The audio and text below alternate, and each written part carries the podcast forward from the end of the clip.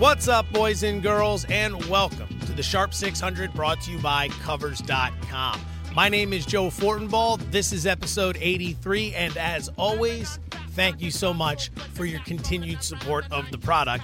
We greatly appreciate you joining us here today. We're going to try something a bit different with episode 83. We're calling this a March Madness Knowledge Bomb. Now, generally, as I'm sure you've noticed, we tend to bring on guests with a gambling background, a sports wagering background, to better serve us as we move forward with our personal sports betting. But today, I want to bring on a friend of mine. He has 20 years of coaching experience in the NCAA. He was an assistant at UCLA. He was a head coach at Santa Clara. His name's Kerry Keating. I work with him at 95.7 The Game in San Francisco, and I want to get the perspective of a coach when it comes to March Madness and conference tournament time. What attributes do you want to look for for teams that can make a deep run into the tournament? Who are some potential sleepers we should keep an eye on? Who are some overrated teams we should keep an eye on? What are the fundamentals to winning in March Madness. This is a guy who's been there, he's lived it, he's done it. So we want to bring him onto the program to share that knowledge with you so that we have a more well rounded education when heading into the tournament next week. So uh, without further ado, pay that man his money. He spent 20 years coaching in the NCAA ranks with stops as an assistant at UCLA and as a head coach at Santa Clara. I've also had the pleasure of working with him here at 95.7 The Game in the Bay Area. Follow him on Twitter at Kerry Keating3. Kerry Keating joining us here on the Sharp 600. All right, let's start with the Big Ten tournament, which has already completed. Michigan is this year's champion. How dangerous is John Beilein's crew, and who else from the Big Ten would have the possibility of making a deep run this year, Coach? You know, John has always been an excellent coach. It's funny you, you mentioned him right off the bat. My very first job in coaching outside of when I was an undergraduate was at Wake Forest University in 1993-94, Tim Duncan's freshman year. And I was a what used to be a graduate assistant. I was the administrative assistant slash video coordinator. And my first scouting report, solo dolo scouting report, was the Canisius I think they're the Griffins, the Golden Griffins, coached by none other than John Beilein. And you know, it's it's it's a little bit of a Warriors should beat the Nets type situation. Wake Forest should beat Canisius on January 1st in their last preseason, in their pre-conference game. But I can tell you how nervous I was even back then, as a 21-year-old uh, young assistant going up against John Beilein. Now he had better players. We had Tim Duncan and Randolph Childress, but I knew even as far back then that this guy was the real deal. Just has a great mind for the game, a very calm demeanor and communication level, and really takes a great approach to his recruiting. And it's no surprise that they're playing well at the end of the year because I think he's done as good a job of taking a long-term approach towards the season while going through the rigors of what the Big Ten can offer, and obviously winning the Big Ten tournament and gaining the extra week off this year, Joe, by them selling out to Madison Square Garden to make sure they can put their tournament in Rutgers' backyard. The last place Rutgers Scarlet Knights moved to the Big Ten and get to play the tournament in their backyard in the Garden. Uh, that media market gets to taste the Big Ten a week earlier, due obviously to the Big East tournament's prominence there. So you're looking at a Michigan team that's not only coming off a win and hot, but extremely well rested, which I think is a little bit of an underrated value prop for teams heading into the tournament that Michigan should take advantage of. You know, for Michigan, Michigan State, Purdue, some of the big dogs of the Big Ten, how much is that extra week going to help them? Some would make the case that the last thing you want to do is go on a break when you're running hot, but others would say the extra week gives you time to rest, gives you time to heal, gives you time to prep. Would you personally rather coach a team with the rest or just roll right into the tournament? So on a lower level, and albeit a different lower level, my Santa Clara teams won two postseason tournaments in the CIT and the CBI, and we both, in both of those instances, played the WCC tournament still in the same week, a week early. We had the week off. And speaking from experience going into postseason play as a head coach, I relish the opportunity to not just have, I wouldn't say at rest, but just a, a return to normalcy without having to worry about game preparation and for that matter, game playing, while you knew what your fate was and where you were going, it's just a matter of who you were playing. The biggest thing that you get that the NBA teams take advantage of during the season, that the pros, that the college teams really don't, is repetition, especially shooting repetitions, and maybe some defensive scheming that maybe you come up with with that extra week. You don't want to have the devil take over your idle time and ruin your mindset of your team. But in a championship setting, a team coming off a championship heading into another one to compete, I think the biggest benefit that a team like Purdue and Michigan get, being some of the favorites heading in just based on their talent and their overall season, is the fact that they're going to get an extra week's worth of reps with no consequences other than just to sharpen their skills and make sure that they're ready for that first round. Probably less prone to be upset in the first round, I would say, based on this extra week, but an interesting experiment to see if more leagues may turn to this, given the fact that the NCAA tournament's kind of locked into where it is. March Madness starts second week of March. You know, the ACC at the moment looks like it's Virginia in tier one and then everybody else. The Cavaliers play a terrific brand of defense. The under has cashed in 20 of 27 games this season. How would an opponent go about attacking Virginia? They really force you to make jump shots, which obviously in the college level doesn't happen in mass with all five guys the floor. You may run into one or two players, but they can load up to take away your best outside shooters. They make it very, very difficult to drive the basketball. The one place that they're vulnerable, if you're really paying attention to how they play defense, is on baseline drives. And it's kind of against the norm of what most teams do. Most teams, they try to take away the middle, uh, and they want to make sure that they force you baseline. Whereas Virginia is the opposite of that. They're forcing you to drive into the middle where there's more bodies and more help and they're okay with baseline drives per se, but not if you can take advantage of the attack. What happens when you come behind the baseline drive? There are a few tweaks that you can really take advantage of. Nevertheless, they are a pretty good scoring team too. Now, this is not a team obviously that's going to put up a lot of numbers because their defense warrants that, but they do have players that can score. They have pro type talent on that team. So by chance, you're able to get them and hit that over number, even if it's early in the game, they still have guys that can put the ball in the basket, and the top of their roster is certainly capable, even though their points per game may not say that. They're certainly capable of putting in 20 points when needed. It's just a matter of if and when they need that and who they ran up against. I, I think Virginia, more than anyone else, really, you'll get a clear picture on Selection Sunday of their chances based on the potential of teams that they may face. Teams with very good athletic drivers and more than three bona fide 40% shooters on the roster could be a tough matchup for Virginia. What's like an example of a team that would be a really bad spot for Virginia? Yeah, I, it's hard to tell because I, I haven't gone through. Uh, you know, it, even if I just look right now at the at the statistics in the country of who can shoot the ball, now everyone would say they go right to the top of the pack, and a guy like Trae Young who does both of those things kind of does it all and can can find open players it's not to say that Oklahoma would be a matchup for Virginia, but you got to go and find guys that are teams that are shooting in, in, in the 40, in the high 40s, and the high 39 percent uh, field goal percentage from three. You know, the, the dangerous teams too, and I and I know this from experience of playing and coaching a team at Appalachian State in the late 90s. Teams that really have nothing to lose, and we had a kid who actually was one of the con- uh, uh, country's leaders in three-point shooting on that App State team. And Rufus Leach, he made 100 threes in that year that we went to the NCAA tournament with that team.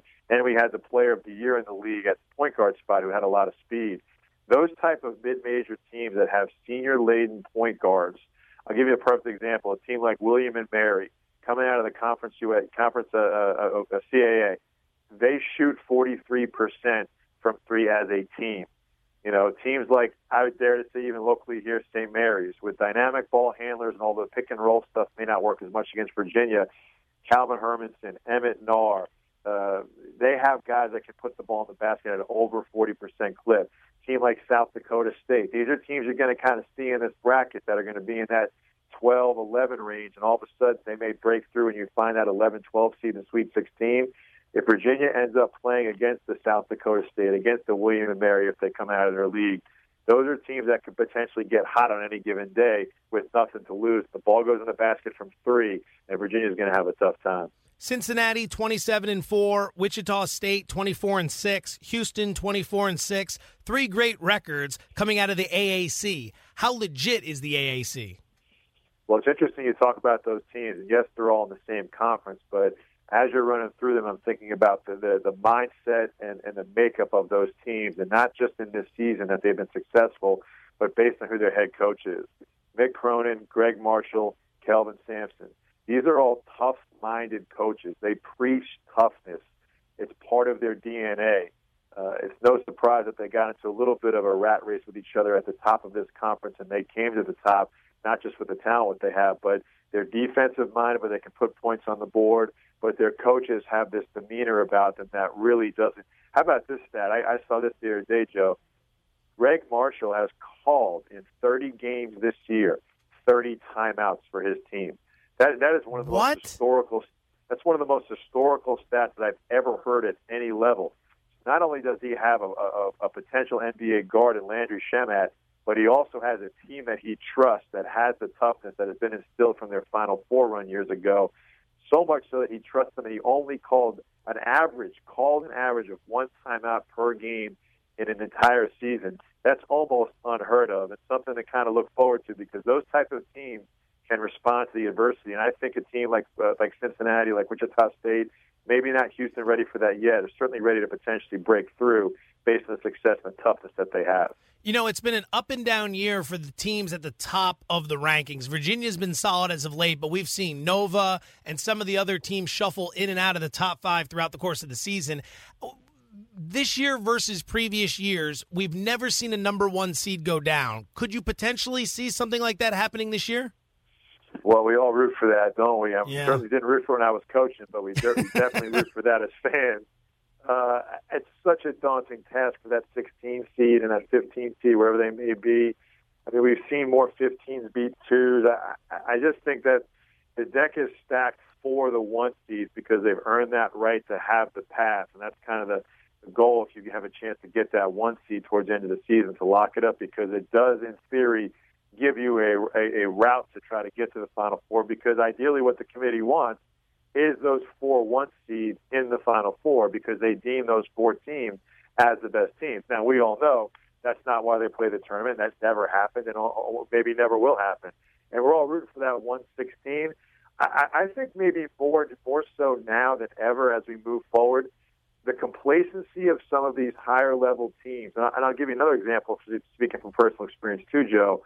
In my second Final Four as an assistant coach at UCLA, our stated goal at the beginning of the year was to win the Pac 10 conference, not the Pac 10 tournament, but the Pac 10 conference, because normally that would gain you a top two, maybe at worst a three seed. And if you then took care of business, you can break through and get a one seed, and then your, your, your path is laid out for you. We got that accomplished the second to last game at Washington State on the Washington State Washington trip. And the team, the players were so excited that they had got that goal accomplished that was stated by Coach Howland. Yet Coach Howland was so intent on trying to win the next game, which was Washington, where we hadn't won in a couple of years, that this was this this Mexican standoff in the locker room. Do we celebrate that we just won and clinch the Pac-12, or do we business as usual? Yes, this is good. Get ready for the next game in two days. And I tell you what it ended up doing. It ended up splintering our demeanor so much so that the players were so mentally beat down because what ended up happening was, as is usual, the coach wins. Let's get to the next game, which we did at Washington and lost.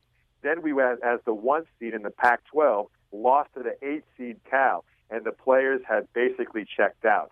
So it's possible that at the highest level, especially when you have a few guys on your roster that you know are not. This isn't the end game. The end game is for me in the draft in June it's becoming more and more possible that you could, could find a team. I look at a team like Duke being vulnerable in that sense. You've got players on that roster now that are one and done type players, or players that expect to be have their names called in June.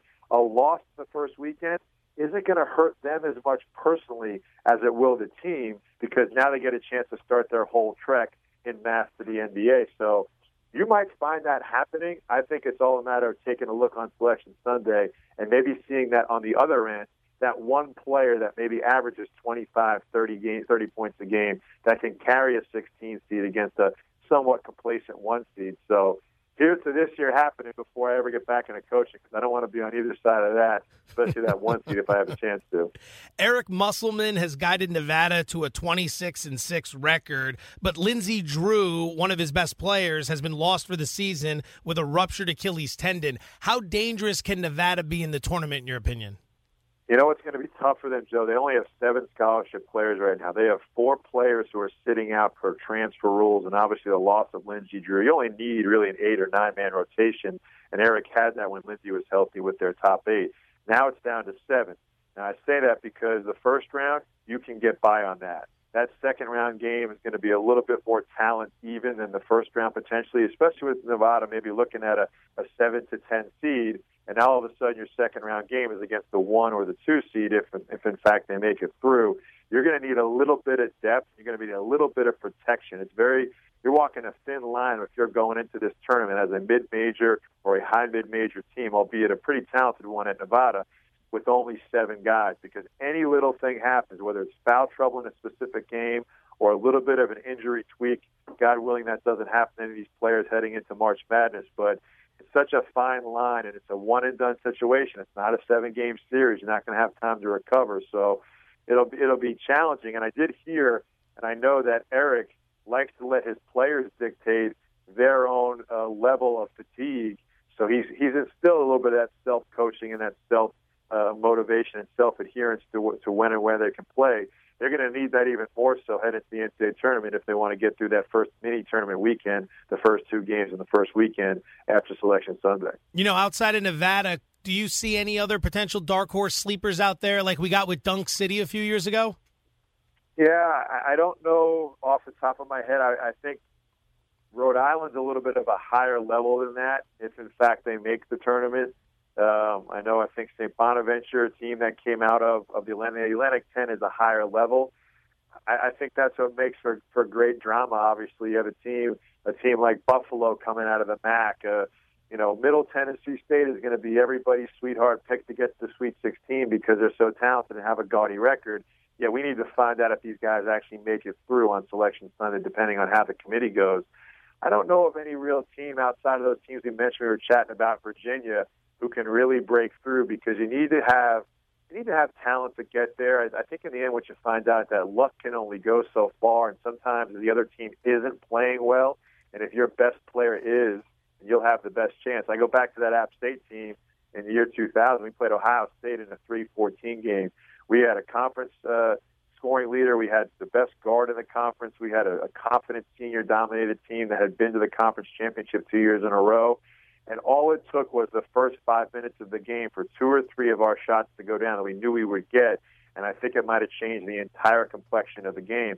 That's very much the case when these when these tournaments happen, and especially when you get teams that are only playing in it maybe once in a while. Maybe it's not the team that's coming out like Gonzaga does out of their lower conference all the time with confidence. You get a team that comes in there maybe as a one-off, teams that come say out of the Big Sky Conference, a team like Montana who had a great year if, if they're able to break through and not slip up and win their conference tournament, they come in with some uh, unbelievable confidence. And usually, if they've won their conference and their conference tournament, at that level, it equates to a player that can handle playing the other side. So if, if, if Montana is playing Michigan State, the best player on Montana could probably play for Michigan State.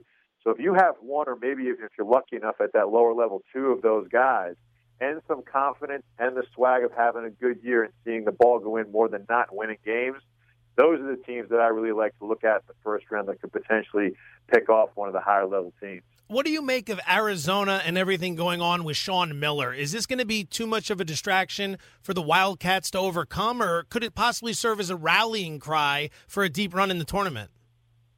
So much to unpack there because of the legality of what's happening with the FBI involvement, and obviously everybody and a lot of people, myself included, jumped to some conclusions of what came out of this purported tape that they have Sean Miller on. But I kind of look at what Sean Miller did as, you know what, we're going for broke, and it really isn't going to get settled before the tournament is over. And there's there's rumblings out there, Joe, that a lot of a lot of shoes may potentially drop either on Selection Sunday or the Monday following or the, the or on Final Four weekend or the or the Tuesday following, as far as more information of who else is involved. If Sean is privy to that information, even if he's not, I kind of like from the outside the power play that he pulled and was able to kind of get the support of, of his president AD behind. You know what? I'm coming back and coaching.